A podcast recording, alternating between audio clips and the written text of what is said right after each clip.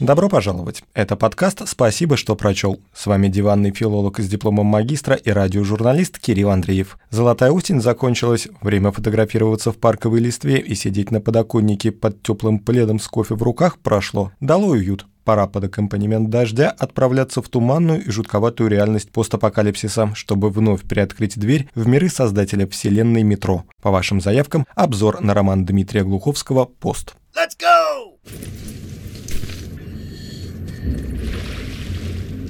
Над зараженной рекой, которая когда-то называлась Волгой, стелется зеленая завеса ядовитого тумана. Здесь теперь пролегает граница Московской империи и охраняет ее от всего неведомого, что находится там, за отравленными водами, пост.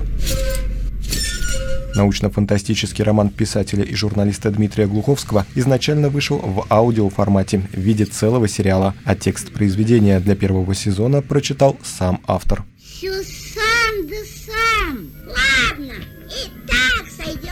По словам самого Глуховского, аудиоформа для поста была выбрана потому, что на телеэкране произведение выглядело бы чересчур жестко. Хотя, казалось бы, чего-чего, а уж жестью российского телезрителя не напугать. Добрый вечер, я Андрей Малахов, и мы в прямом эфире. Почему коррупция невозможна без Америки? Я этот бред слушать а я дальше хочу. не хочу. А я хочу, Саша.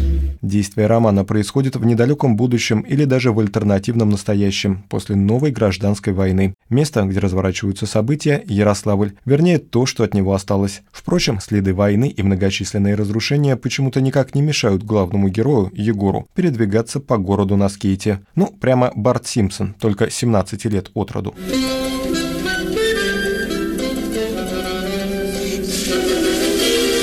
Этот Егор еще и собственные песни под гитару исполняет, так что получается такой вот Барт-Бард.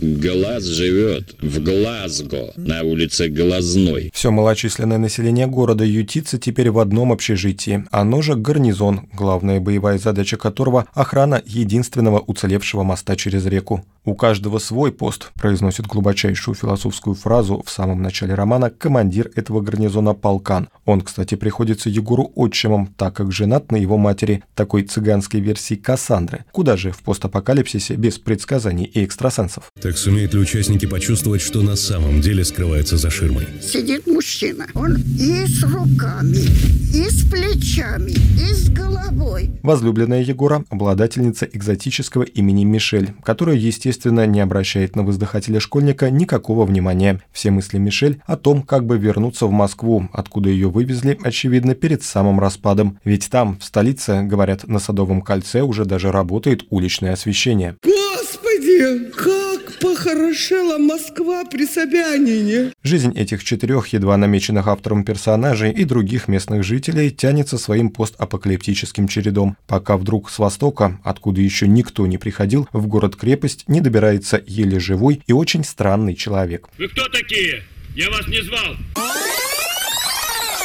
Тут стоп, обойдемся без спойлеров. Кто этот пришелец, как и зачем он преодолел мост через отравленные воды, и главное, что за ужасы происходят там, по другую сторону переправы. Об этом умолчим. А то отважившимся прочитать будет неинтересно. При всех недостатках повествования выяснить, что же за катастрофа случилась за границей ядовитого тумана, действительно любопытно. Так что отдадим Глуховскому должное, заинтриговать он умеет. Чего не хочется прощать автору, так это слово «врачиться» и оборота «добраться до туда», которые встречаются в тексте. Ну и еще буквально по мелочи разочаровывает абсолютное отсутствие оригинальности при описании реалий этого постапокалипсиса. Все те шаблоны изъезжены и избиты, как дедушкина копейка восемьдесят восьмого года выпуска. И вдруг этот автохлам тебе пытаются выдать чуть ли не за гаражный раритет и эксклюзив, просто подлакировав его якобы новой формой аудиосериала. Фотография так получилась, не все так плохо и печально. Просто на фотке так э, э, думаешь, так печально все. Нет, а так она везде вообще в идеальном состоянии. Впрочем, если присмотреться, все эти постапокалиптические декорации можно отбросить. Просто взять и вырезать. Я хочу как в синематографе.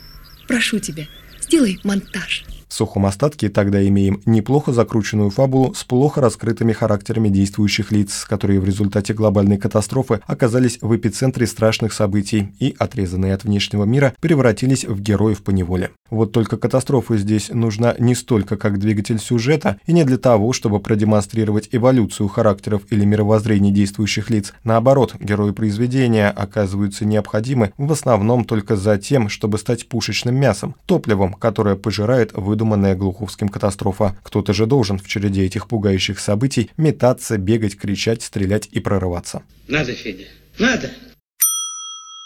Итого всего три звезды из десяти. Захватывающие, местами вполне. Литературно, на мой взгляд, совсем нет. Поклонникам жанра наверняка понравится. Остальных пост заинтересует вряд ли. На этом, пожалуй, все. Как говорится, пост сдал.